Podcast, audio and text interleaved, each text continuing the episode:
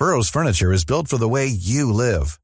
From ensuring easy assembly and disassembly to honoring highly requested new colors for their award-winning seating, they always have their customers in mind. Their modular seating is made out of durable materials to last and grow with you. And with Burrow, you always get fast, free shipping. Get up to 60% off during Burrow's Memorial Day sale at burrow.com slash ACAST. That's burrow.com slash ACAST. burrow.com slash ACAST. I'm Sandra, and I'm just the professional your small business was looking for. But you didn't hire me because you didn't use LinkedIn jobs. LinkedIn has professionals you can't find anywhere else, including those who aren't actively looking for a new job, but might be open to the perfect role, like me.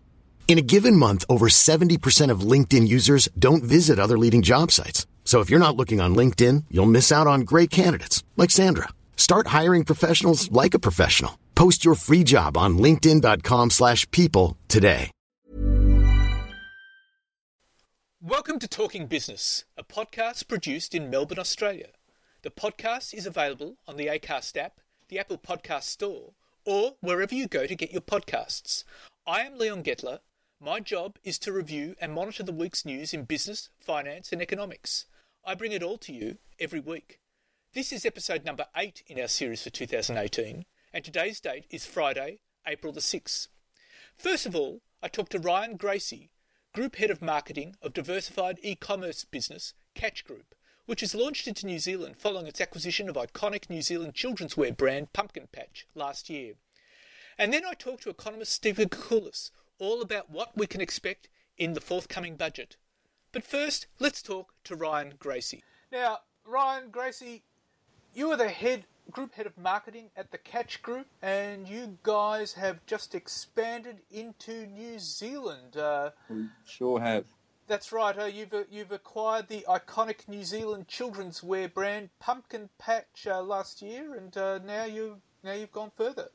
Yes, yes. So we acquired that uh, mid to late last year, and that's been a success. We're, we're selling Pumpkin Patch online, so we have a, a team of designers in house now, which is something that's a little bit foreign to Catch, but uh, they're doing an amazing job, uh, churning out uh, new ranges all the time. And, and yeah, we're focusing online with Pumpkin Patch, and we've just expanded to New Zealand with Catch of the Day. That's fantastic. Now, uh, I'm I'm intrigued by this because I mean, why why New Zealand? Well, we've been in New Zealand selling our products on Trade Me for uh, about 12 months. And so that was our, our dipping the toes and testing the waters and, and working out whether or not there was an appetite for, for our products over there.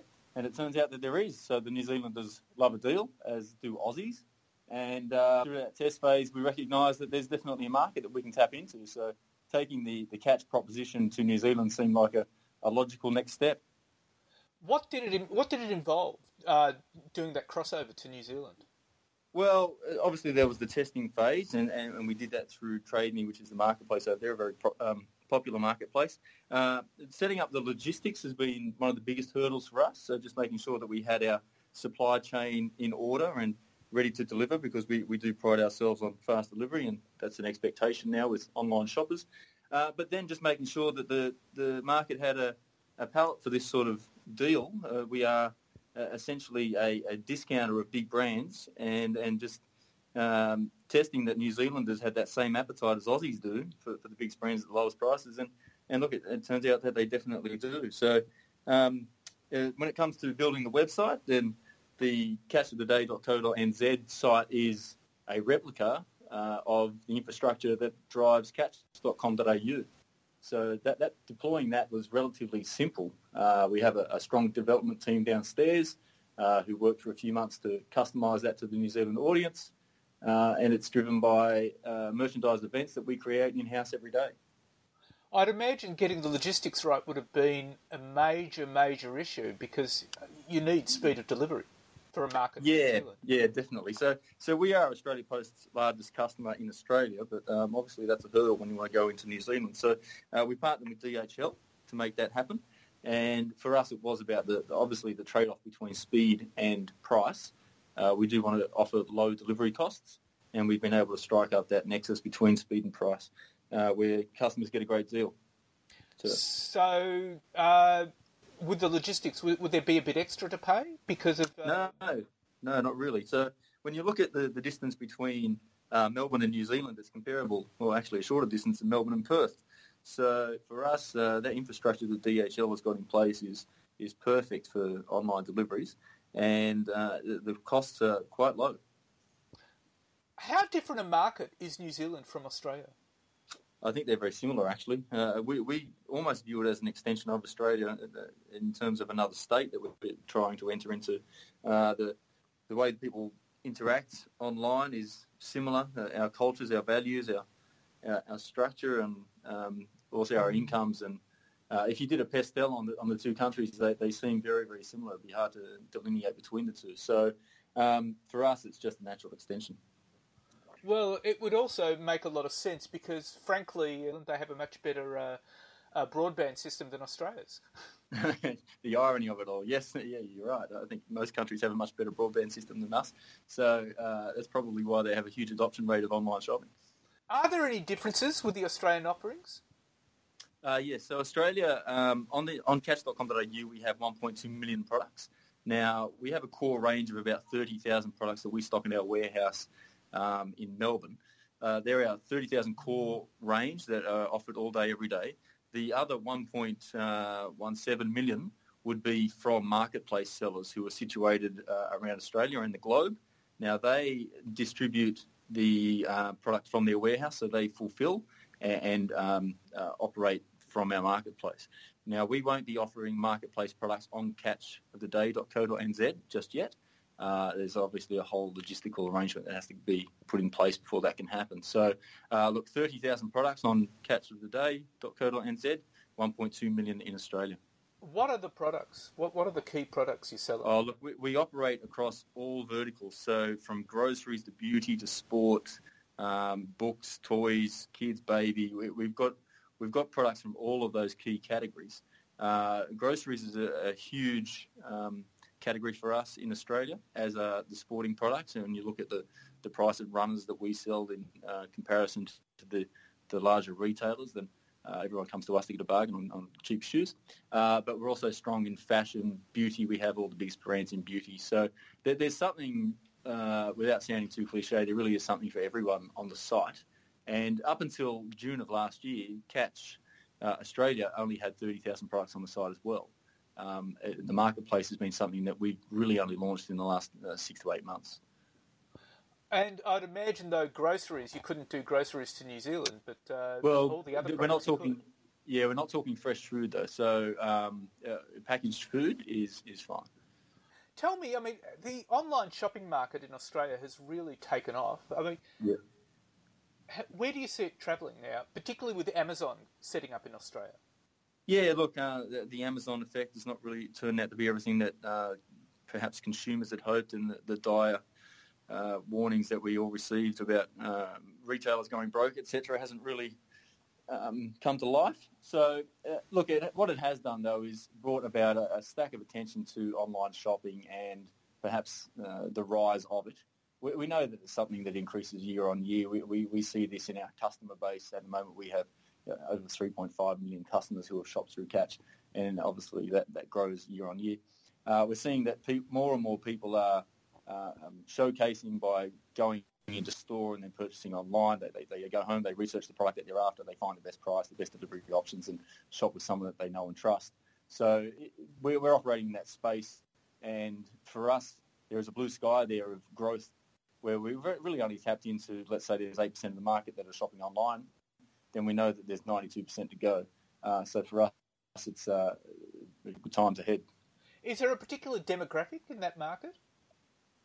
Yeah, look, we we really target the value seekers. So people who are shopping on our site are after those those brands that they normally uh, they aspire to own, but they generally can't afford. So uh, that that would be the motto of Catch, I suppose: big brands, low prices. Uh, and people are coming to us to, to, to snatch a bargain uh, so really, it's the, the, the urban dwellers, the, the, bargain hunters, the value seekers who are coming to our site to to, to shop, uh, and they're, they're, shopping on regular occasions. They're coming more than uh, five or six times per year. So, so they keep coming back. So you have lots of repeat customers. Yeah, lots of repeat customers. For us, the, the retention of a customer is far more value, valuable than just the acquisition of a customer. If we can get a customer uh, making repeat purchases, then obviously that's the panacea to a business, um, then then this is what we're after. So by offering ha- uh, such a breadth of product uh, and all at very low prices, then we find that people can shop. Uh, they might come in to buy some groceries one day and and leave with some mascara. So it, it all dovetails into itself. Well, I have to ask you finally. I mean, you've expanded to New Zealand. Mm. Are you planning any further overseas expansions? Oh, look, at the moment, we really just want to test and prove that we can expand overseas. So New Zealand being uh, perhaps the lowest hanging fruit when it, when it comes to that international expansion. Look, everything's always on the table. We're always considering our options, but at the moment, we really just want to uh, prove ourselves in New Zealand, uh, make that happen, make it successful as we have been in Australia, and then, and then look at other territories as we go. So maybe expanding to Asia, for example, places like Singapore or Indonesia. Yeah, that would be the logical next step. I think if we were to consider any of any other countries, then they would be the, the logical next step. Well, Ryan, it's been a delight talking to you. Thank you very much for your time. Thank you very much. It's been a pleasure. Thank you. And now let's talk to economist Stephen Koukoulas. Stephen Koukoulas, we have a budget coming up, and there's all sorts of promises of giveaways because it will be an election budget. What's your view about that? Yeah, it, with the election due either late this year or early in 2019, so you know, roughly within the next 12 months, it's going to be one of those ones where the coalition parties, well behind in the public opinion polls, will be looking to throw a few sweeteners out there. Look, we already know about the company tax uh, cuts, which are still to get through the Senate. They're going to still be in there, from what we can gather. A little bit of good news on the iron ore and coal prices, probably giving them a better starting point. And if you believe what the Prime Minister and Treasurer have been saying over recent weeks, there could well be a promise of some income tax cuts in there as they try to sweeten the electorate who um, need to be sweetened if they're going to vote for the coalition next time around.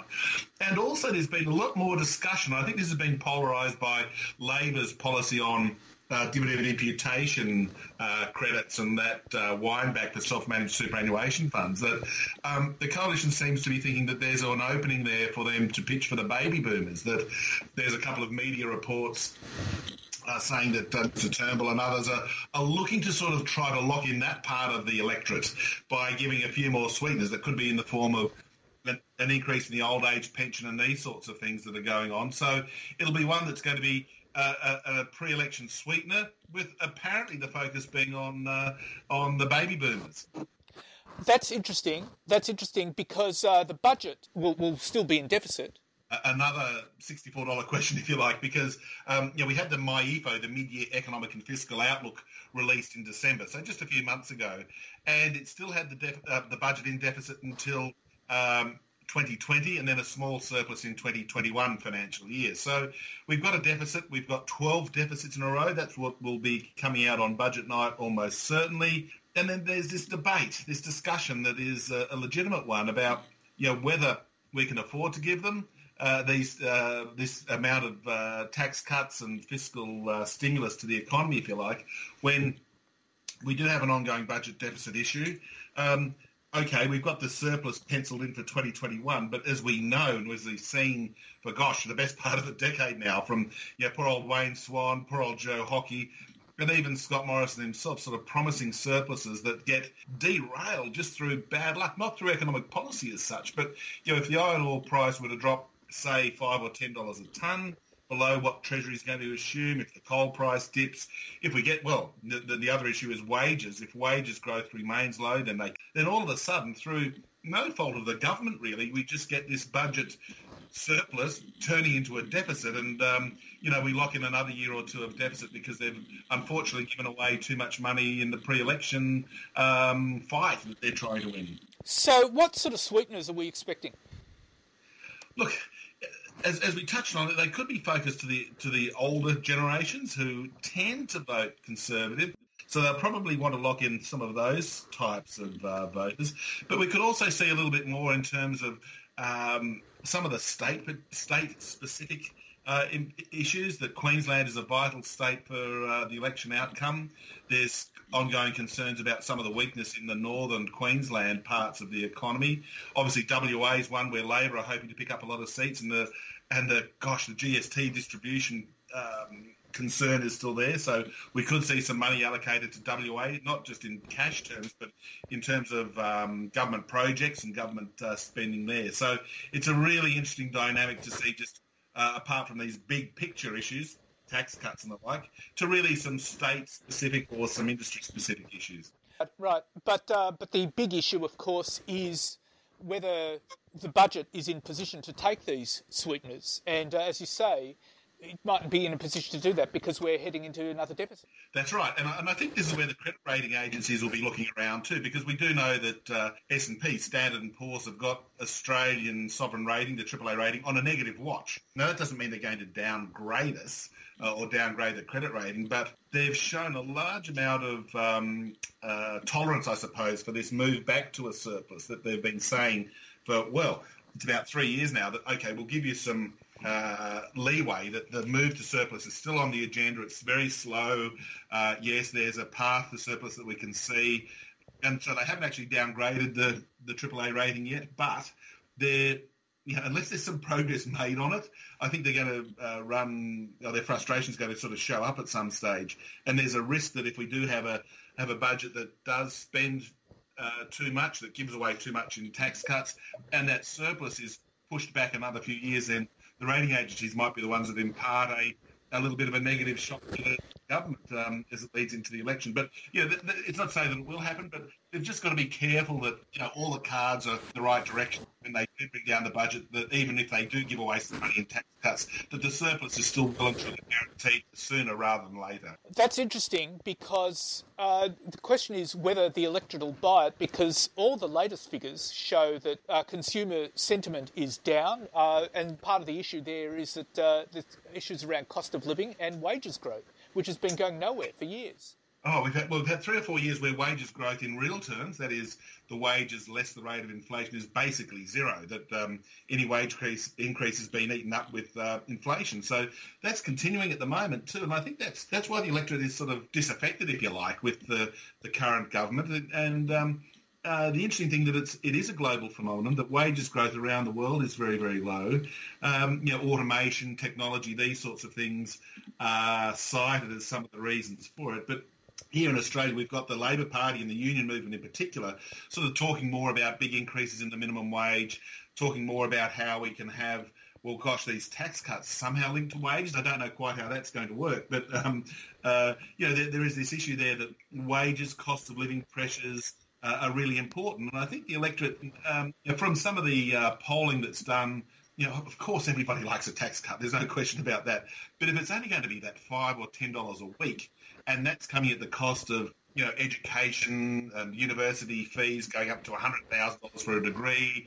If it's through um, uh, the health system being scaled back, if it's through aged care being scaled back, well then clearly that's not going to be what the uh, electorate wants. So yeah, we've got this question where you know wages, cost of living, pressures and well-being issues are all very, very important, and they will be clearly a dominant issue as the election campaign starts to hot up later this year. The fundamental issue is that the government and business is selling the tax cuts on the basis of this will flow through to wages. Now, the union movement, and the Labor Party, is saying that's unlikely, so that's going to be an issue. What's your view about that?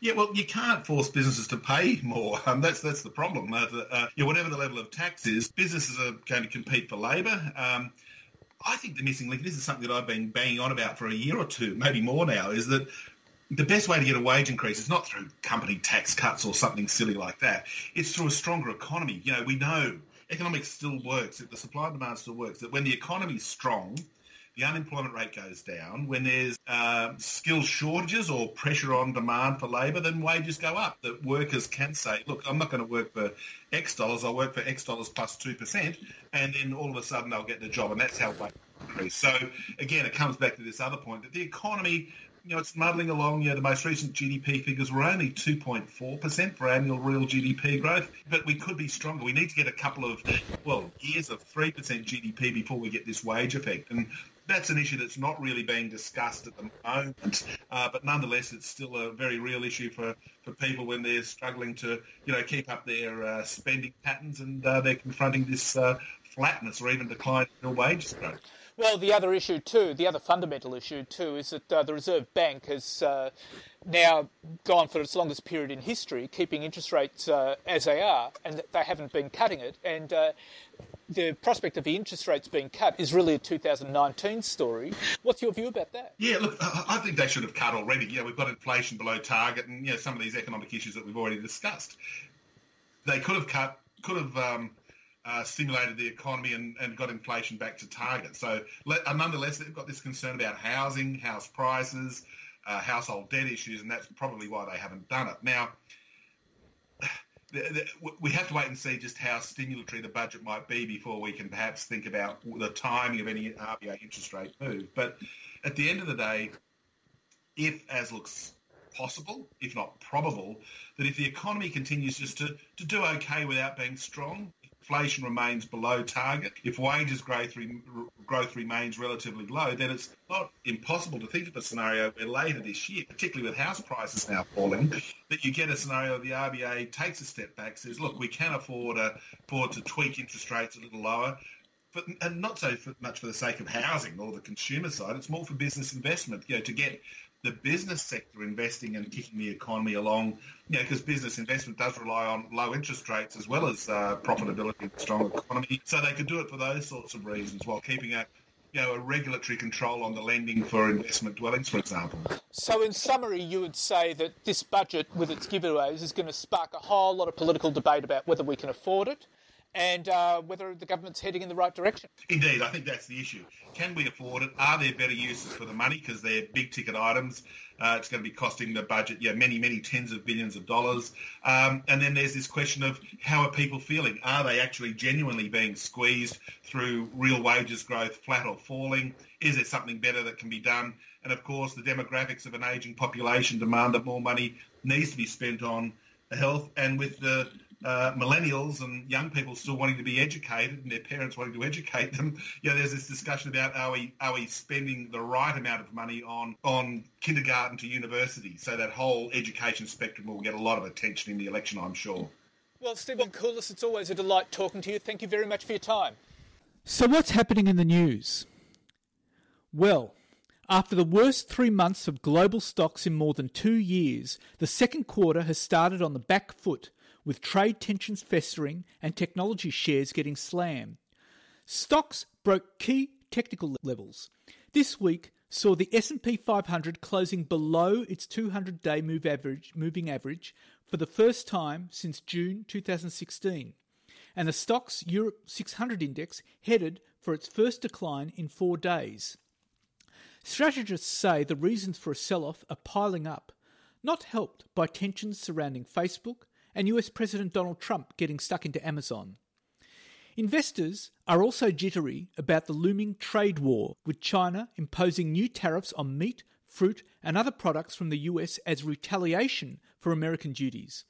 And the US has responded by imposing tariffs on a range of Chinese made products worth about 50 billion, focusing on high tech products while seeking to minimize the impact on US consumers. Now, the statement released by the Chinese Finance Ministry on April the 1st is in response to the tariffs approved by President Donald Trump on steel and aluminium. China's Customs Tariff Commission has increased the tariff on pork products and aluminium scrap by 25% and 15% on 120 other imported US commodities, ranging from almonds to apples and berries. All up, 128 kinds of US products have been hit by the new tariffs. Now, significantly, the tariffs could have an impact on American ranchers and farmers, many of whom came from regions which voted for Donald Trump in the 2016 election. US farmers shipped nearly $20 billion worth of goods to China in 2017. And China is the number three market for the American pork industry, which sold at $1.1 billion in products. Other interesting piece of news is that Disney has expressed interest in buying Sky News in a deal that could help Rupert Murdoch push through his takeover of the satellite broadcaster. Murdoch's bid for Sky has been put on hold amid British regulators' concerns that obtaining the 61% of the satellite broadcaster he doesn't already own will give him too much influence over UK news media. Now, separating Sky's news channel could allay those concerns. The Murdoch family already controls News UK, the owner of the Times of London, The Sun, and the Talksport radio station. Now, Disney is working on its own $66 billion takeover of most of Murdoch's 21st Century Fox, including Sky. Fox said Disney wanted Sky News whether or not Disney's proposed acquisition of 21st Century Fox proceeds. Now to Australia. And the Reserve Bank has broken the record for keeping interest rates on hold.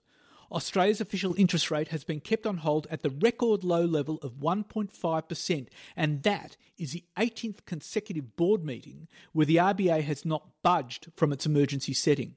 And it marks the longest stint without rates changing since the RBA became independent from Federal Treasury, that was set between January 1995 and July 1996. The RBA last moved rates in August 2016 with a 0.25 percentage point cut. And despite many economists believing the RBA had lost some conviction in its GDP growth forecasts, the decision was widely expected. Futures markets had priced in a 0% chance of any change. Now, the ANZ Australian Job Advertisement Series remained flat at 0% in March, after easing slightly in February, down 0.4%. Now, the number of job ads currently sits at 11.5% higher than a year ago, and in trend terms, job ads were up 0.8% in March, edging down from a 0.9% rise in the previous month. Australian retail sales rebounded in February as shoppers spent on cafes, clothing, and household goods. It's a tentative sign that consumers might be coming out of the doldrums and contributing to economic growth.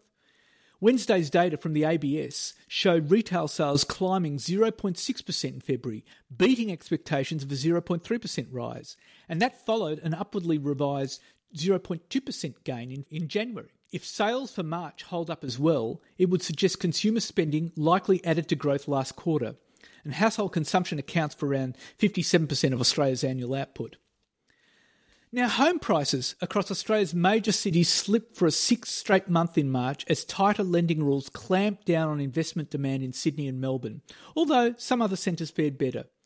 Property consultant CoreLogic said its index of home prices for the combined capital cities slipped 0.2% in March after it fell 0.3% in February. Annual growth in prices slowed to just 0.8%. That's down from 2% in February and down from 10.5% in the middle of 2017. And prices in Sydney dropped 0.3% in March, leaving values down 2.1% for the year and values had been surging at more than 20% at the peak of the boom. Melbourne also saw a dip of 0.2% in the month, although annual growth in that city stayed positive at 5.3%. Now, Wesfarmers could reduce the cost of, exiting the British home improvement market by as much as $1 billion if it can find a buyer for the home based chain rather than shutting it down. Wesfarmers has confirmed it is working with investment bank Lazard to review options for Bunnings UK and, and Ireland, including finding buyers for the loss-making home-based chain it bought for 700 million in January 2016. Now, American oil and gas investor Harbour Energy has made another offer for local oil and gas company Santos. The bid is valued at $6.50 a share. That's a 30% premium to which its shares were trading last week, and that values Santos at 13.5 billion and it's conditional on due diligence and funding. Now, Santos has given Harbour Energy access to its data room. The offer comes after the two companies were locked in talks over the Easter period. It's the second time Harbour has approached Santos. It comes after its indicative $4.55 a share offer six months ago.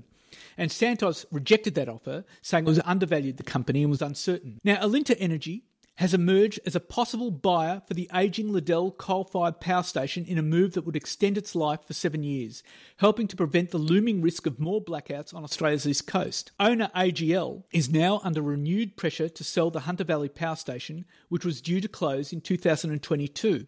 Alinta Energy will make a formal approach to AGL to buy the plant and extend its life beyond the planned closure for seven years. And Prime Minister Malcolm Turnbull reportedly phoned AGL chairman Graham Hunt about the possibility of Alinta Energy taking ownership. And his behind the scenes intervention was made public after a group of pro coal coalition backbenchers announced their intention to lobby publicly for the government to build a new coal fired power station. Energy Australia has sealed a $205 million deal to buy two gas power stations from IFM investors, overcoming hitches earlier in the sales process and reducing the likelihood it will build a new gas generator in Victoria. The deal hands ownership of about 950 megawatts of generation capacity, split between two sites in Victoria, to Hong Kong owned EA, or Energy, Energy Australia, which buys all the output from the generators through a long term purchase contract. Now, Greens leader Richard Di Natale has put forward a radical proposal for a publicly owned People's Bank to give affordable services and inject real competition into the sector. In an appeal pitched to the Greens base and voters on Labor's left, De Natale told the National Press Club that the Reserve Bank of Australia could offer banking services to the Australian public online via Australia Post branches and other contracted organisations. De Natale's address comes in the wake of the Greens' failure to win the Batman by election after a campaign that saw damaging divisions among their local members. The People's Bank policy taps into widespread community criticism of the banks, which can only be reinforced by the damaging material coming from hearings of the Royal Commission into the misconduct in the banking, superannuation, and financial services industry that's now running. And under the People's Bank proposal, homeowners would be able to borrow up to 60% of the value of their property directly from the RBA. And with a minimum interest rates of 3% plus 0.5% administration charge, De Natale says it would always deliver loans that householders could pay off faster and more cheaply compared with the present offerings from the big banks. And finally, the company behind the National Broadband Network, NBN Co., has announced its Chief Executive Officer Bill Morrow will step down this year.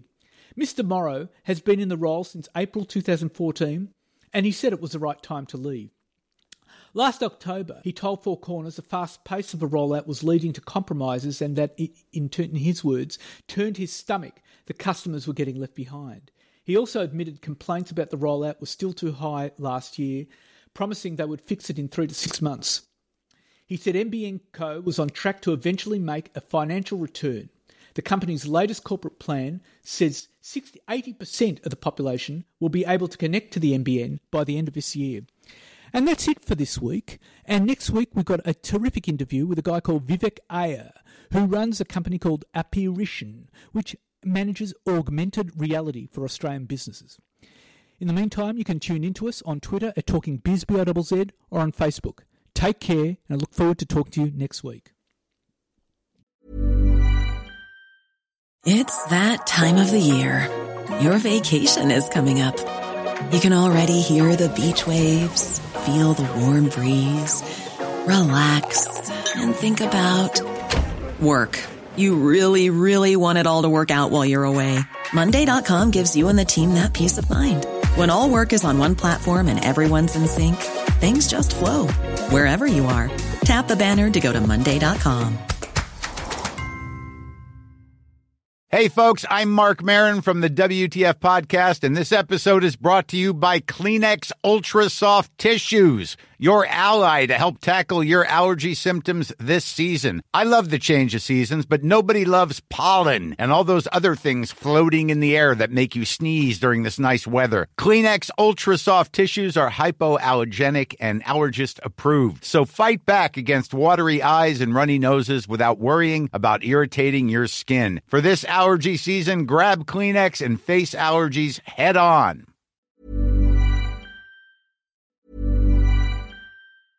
Hey, it's Danny Pellegrino from Everything Iconic. Ready to upgrade your style game without blowing your budget? Check out Quince. They've got all the good stuff shirts and polos, activewear, and fine leather goods, all at 50 to 80% less than other high end brands. And the best part? They're all about safe, ethical, and responsible manufacturing. Get that luxury vibe without the luxury price tag. Hit up quince.com slash upgrade for free shipping and 365 day returns on your next order. That's quince.com slash upgrade. Hi, I'm Daniel, founder of Pretty Litter. Did you know cats tend to hide symptoms of sickness and pain? I learned this the hard way after losing my cat, Gingy. So I created Pretty Litter, a health monitoring litter that helps detect early signs of illness by changing colors, saving you money and potentially your cat's life. Pretty Litter is veterinarian developed, and it's the easiest way to keep tabs on your fur baby's health right at home. Go to prettylitter.com and use code ACAST for 20% off your first order and a free cat toy. Terms and conditions apply. See site for details.